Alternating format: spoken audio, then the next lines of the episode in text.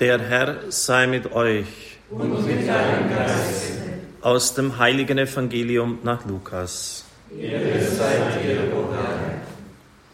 In jener Zeit ging Jesus in das Haus eines Pharisäers, der ihn zum Essen eingeladen hatte, und legte sich zu Tisch. Als nun eine Sünderin, die in der Stadt lebte, erfuhr, dass er im Haus des Pharisäers bei Tisch war, kam sie mit einem Alabastergefäß voll wohlriechendem Öl und trat von hinten an ihn heran. Dabei weinte sie und ihre Tränen fielen auf seine Füße.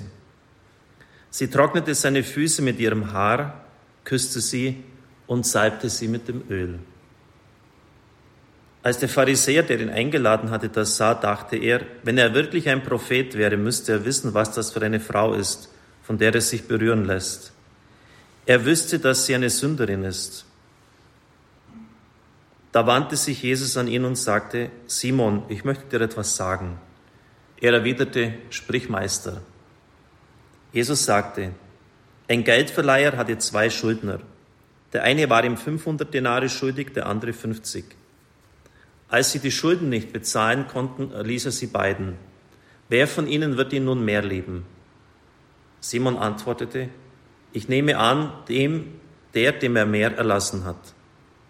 Jesus sagte zu ihm, du hast recht. Da wandte er sich der Frau zu und sagte zu Simon, siehst du diese Frau? Als ich in dein Haus kam, hast du mir kein Wasser zum Waschen der Füße gegeben. Sie aber hat ihre Tränen über meinen Füßen vergossen und sie mit ihrem Haar abgetrocknet. Du hast mir zur Begrüßung keinen Kuss gegeben. Sie aber hat mir, seit ich hier bin, unaufhörlich die Füße geküsst. Du hast mir nicht das Haar mit Öl gesalbt. Sie aber hat mit ihrem wohlriechenden Öl die Füße gesalbt. Deshalb sage ich dir, ihr sind ihre vielen Sünden vergeben, weil sie mir so viel Liebe gezeigt hat. Wem aber nur vergeben wird, der zeigt auch nur wenig Liebe. Dann sagte er zu ihr, deine Sünden sind dir vergeben. Da dachten die anderen Gäste, wer ist das, dass er sogar Sünden vergibt? Er aber sagte zu der Frau, dein Glaube hat dir geholfen, geh in Frieden. Evangelium unseres Herrn Jesus Christus. Lob sei dir, Christus. Liebe Zuhörer und Zuschauer, der Katechismus, wie er früher formuliert war, gibt eine klare und prägnante Antwort, warum wir hier auf Erden sind, Gott so kennen, zu lieben und bei ihm einmal ewig selig zu sein. Das ist unsere Bestimmung. Deshalb ist es auch wichtig zu erkennen, was uns auf dem Weg zu Gott auffällt, was das Hindernis ist. In früheren Jahrzehnten, die Eltern unter Ihnen werden das noch wissen, haben wir gesagt, ja, das sind Sünden im sechsten Gebot. Nun, da ist da etwas Gewisses dran, weil es den eigenen Leib betrifft. Das ist nicht etwas, was außerhalb passiert, sondern wir versündigen an uns selber. Und dass es hier eine weite Möglichkeit gibt, sich zu verfehlen, das wissen wir alle. Brauchen Sie nur in die Medien schauen. Aber trotzdem war es eine fast neurotisch zu benennende Fixierung.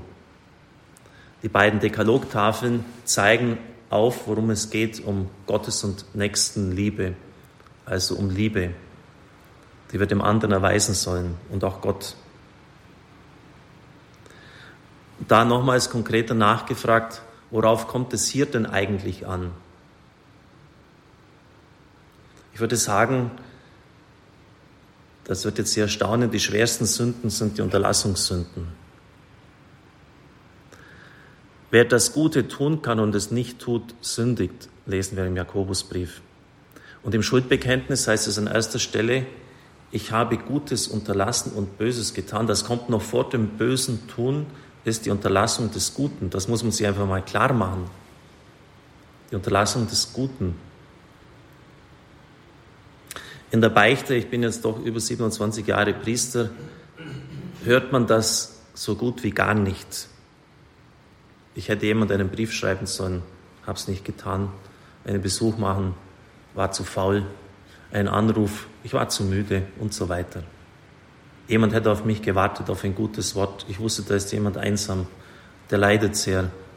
Habe nichts gemacht. Die Unterlassungssünden, das erinnert mich an das Evangelium, das wir heute gehört haben, oder vom Evangelium her ist dieser Impuls gekommen.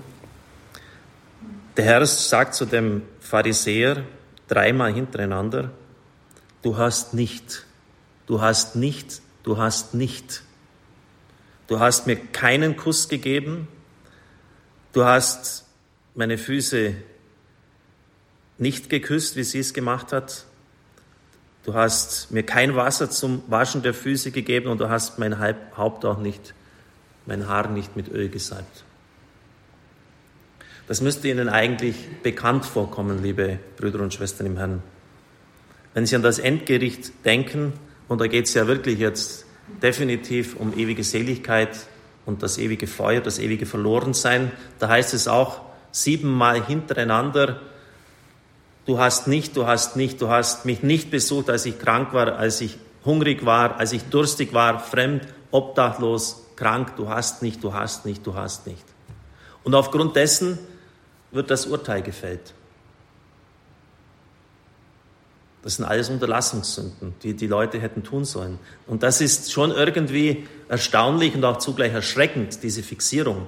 Denn im als Pfarrer wird man sich zumindest wünschen, dass da irgendwie mal auch das Kriterium vorkommt, ja, haben die Leute denn gebetet, waren sie im Gottesdienst, waren sie fromm oder andere Dinge. Und das scheint hier zunächst zumindest im Text, wie er hier einfach da ist, wenig Rolle zu spielen, wenig bedeutsam zu sein. Oder denken Sie an die Geschichte vom barmherzigen Samariter, ausgerechnet der Priester und der Levit, gehen an dem Mann, der am Straßenrand halbtot zusammengeschlagen ist, vorbei. Sie gehen einfach vorbei. Und das ist das Schlimme. Und das brauchen in der heutigen Zeit nicht körperlich zusammengeschlagene und verletzte Menschen sein. Es sind Menschen, die ihrer Seele versehrt sind, die irgendwie in einer Not befangen sind, egal welcher Art, an denen wir einfach vorbeigehen. Darauf kommt es also an den Menschen zur Seite zu stehen. Wenn jetzt unter uns einige evangelische Christen sind, die in ihrem Konfirmandenunterricht gut aufgepasst haben, dann müssten sie eigentlich jetzt sofort den Finger heben und sagen, ja Moment mal, das habe ich doch ganz anders gelernt. Es ist ja bekannte lutherische Lehre, dass es sagt, solus Christus, nur Christus, sola fides, sola gratia, sola scriptura. Also nur die Heilige Schrift, nur Christus, nur der Glaube, nur der Glaube. Jetzt habe ich gerade eben anhand der Heiligen Schrift dargelegt, dass es doch die Werke sind. Und unsere evangelischen Geschwister sagen, nee, mein lieber Freund, das steht auch beim Apostel Paulus so geschrieben. Nur, die, nur der Glaube an den Herrn, der ist die Rechtfertigung für dich. Ja, aber aufgrund dessen, was wir gehört haben, sind es die Werke, das Tun. Da haben wir ein Problem, oder? Wie kann der Mensch vor Gott gerechtfertigt werden? Nun, ich glaube, 1 Korinther 13, das hohe Lied der Liebe, gibt eine Antwort darauf. Hätte ich einen Glauben, mit dem ich Berge versetzen könnte, hätte aber die Liebe nicht, wäre ich nichts.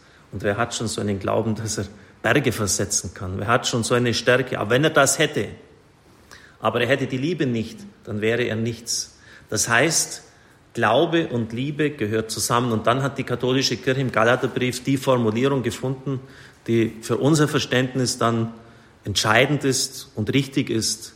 Der Glaube, der in der Liebe tätig wird, schreibt der Apostel Paulus. Das heißt, wenn ich Glaube sage, setze ich immer auch die Tat der Liebe. Das gehört zusammen. Ich kann Glaube von Liebe und Tätigkeit nicht trennen. Das ist gemeint. Und das ist die katholische Position.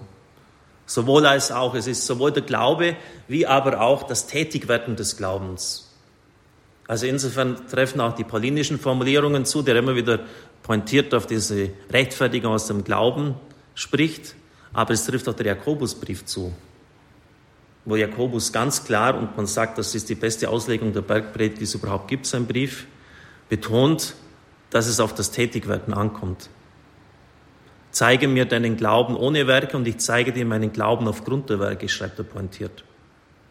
Also es gehört zusammen. Und das ist ganz wichtig. Weil es nützt dir nichts, einfach zu sagen, ja, ich glaube jetzt und ich, mein Herz ist ganz offen für den Herrn und das hat überhaupt gar keine Auswirkungen. Das nützt nichts.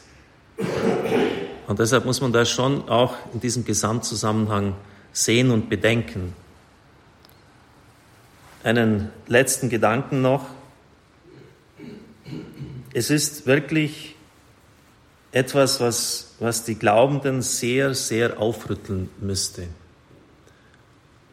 Wenn man betrachtet im Evangelium, wer dem entspricht, was Christus will. Es sind fast durch die Bank Außenseiter. Es sind so gut wie nie jene, von denen man es erwartet hätte, wie der Pharisäer zum Beispiel. Fast ausnahmslos. Es gibt einige wenige Ausnahmen. Die Frau hier tut etwas, was, ja, da müsste man sich ein bisschen auskennen in der damaligen Praxis der Prostituierten, was schon sehr zu ihrem Beruf gehört. Das hat nämlich, was sie bei Jesus tut,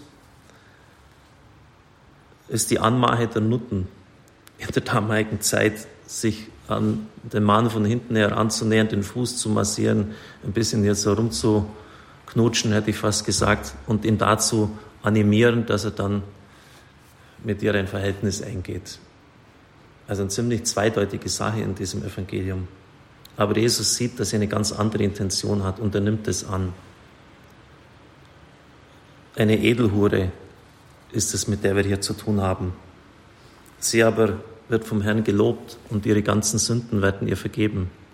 Am Anfang des Evangeliums geht das schon los. Bei der Antrittspredigt Jesu in Nazareth verweist er auf den Syrer Naaman und die Witwe in Sarepta. Die gehören nicht zum auserwählten Volk.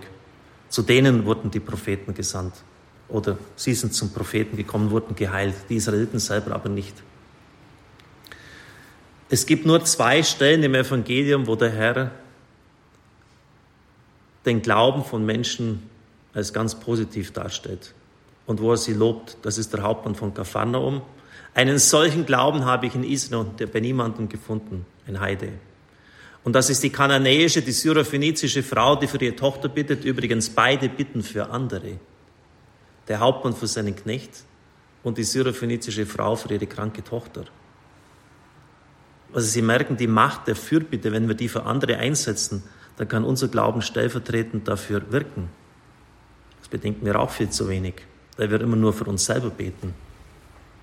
Und da sagt Jesus zu ihr, nachdem sie ihm ein Wunder geradezu abgerungen hatte, Frau, dein Glaube ist groß, wie du willst, soll es geschehen. Bei den Jüngern dagegen fast immer durch die Bank, ihr Kleingläubigen, besonders bei Markus, habt ihr immer noch keinen Glauben gefunden, der eine Mann, der schon gleich kommt und sagt, ich will glauben, hilf meinem Unglauben. Immer wieder beim Seestrom oder sonst was, ihr Ungläubigen. Und jetzt auch hier im Evangelium des heutigen Tages. Das heißt, wenn wir meinen, aufgrund unseres Glaubens, aufgrund unserer Taufe, aufgrund unserer Firmung, das sei schon alles gelaufen, da liegen wir ganz gewaltig daneben. Ganz gewaltig. Und immer wieder wird am Evangelium gesagt, dass die Erstberufenen versagt haben und dass dann die anderen gerufen worden sind. Und das meine ich eben, dass wir nie uns zu sehr in einer Heilssicherheit wegen dürften. Es kommt auf das Tun an und dann nützt dir deine ganze Taufe und die Sakramente nichts, wenn du das nicht tust. Wenn du selber den Glauben im Herzen gar nicht mehr aufbringst. Dieses Volk ehrt mich mit den Lippen, aber sein Herz ist weit weg von mir, sagt der Herr. Lesen Sie einmal ein Evangelium, vielleicht in einer ruhigen Stunde komplett durch und streichen sich überall an, wo Außenseiter, barmherzige Samariter, genau das gleiche, ein Samariter, ein Ketzer. Fast zu 100 Prozent sind es irgendwelche Außenseiter, sind es Leute, die nicht zum auserwählten Volk gehören, von denen man es nicht glauben würde, die vor Gott bestehen können. Das ist schon mal eine Riesenherausforderung an erster Stelle für den Priester. Ist ja auch kein Zufall, dass gerade der Priester vorbeigeht bei Lukas 10. Und für jeden Einzelnen von ihnen genauso. Von Calderon habe ich eine nette Geschichte gefunden, die am Schluss alles vielleicht noch einmal abrunden kann. Die Hölle war völlig überfüllt und noch immer stand eine lange Schlange am Eingang. Schließlich musste der Teufel persönlich herausgehen, um die Bewerber fortzuschicken. Bei mir ist alles frei, äh, überfüllt. Nur noch ein einziger Platz ist in der Hölle frei. Den muss der ärgste Sünder bekommen. Sind vielleicht ein paar Mörder da. Und nun forschte er unter den Anstehenden und hörte all ihre Verfehlungen an. Was auch immer sie ihm erzählten, nichts schien ihm schrecklich genug, als dass er dafür den letzten Platz in der Hölle hergeben mochte. Wieder und wieder ging er die Schlange entlang. Schließlich sah er einen, den er noch nicht befragt hatte. Was ist da eigentlich mit Ihnen, dem Herrn, der da für sich allein steht? Was haben Sie denn getan? Nichts, sagte der Mann, den er so angesprochen hatte. Ich bin ein guter Mensch und wahrscheinlich nur aus Versehen hier. Ich habe geglaubt, die Leute stünden hier um Zigaretten an. Aber sie müssen doch etwas getan haben, sagte der Teufel. Jeder Mensch stellt etwas an. Ich sah es wohl, sagte der gute Mensch, aber ich hielt mich davon fern. Ich sah, wie Menschen ihre Mitmenschen verfolgten, aber ich habe mich niemals daran beteiligt. Sie haben Kinder hungern lassen und sie in die Sklaverei verkauft. Sie haben auf den Schwachen herumgetrampelt und die Armen zertreten. Überall um mich herum haben Menschen vom Übelsten jeder Art profitiert. Ich allein widerstand der Versuchung und tat nichts. Absolut nichts? fragte der Teufel ungläubig. Sind Sie sich völlig sicher, dass Sie all das mit angesehen haben? Vor meiner eigenen Haustür ist es geschehen, sagte der gute Mensch. Und Sie haben nichts getan, wiederholte der Teufel. Nein. Dann komm herein, mein Sohn, der Platz gehört dir. Und als er den guten Menschen einließ, drückte sich der Teufel zur Seite, um ihn nicht berühren zu müssen.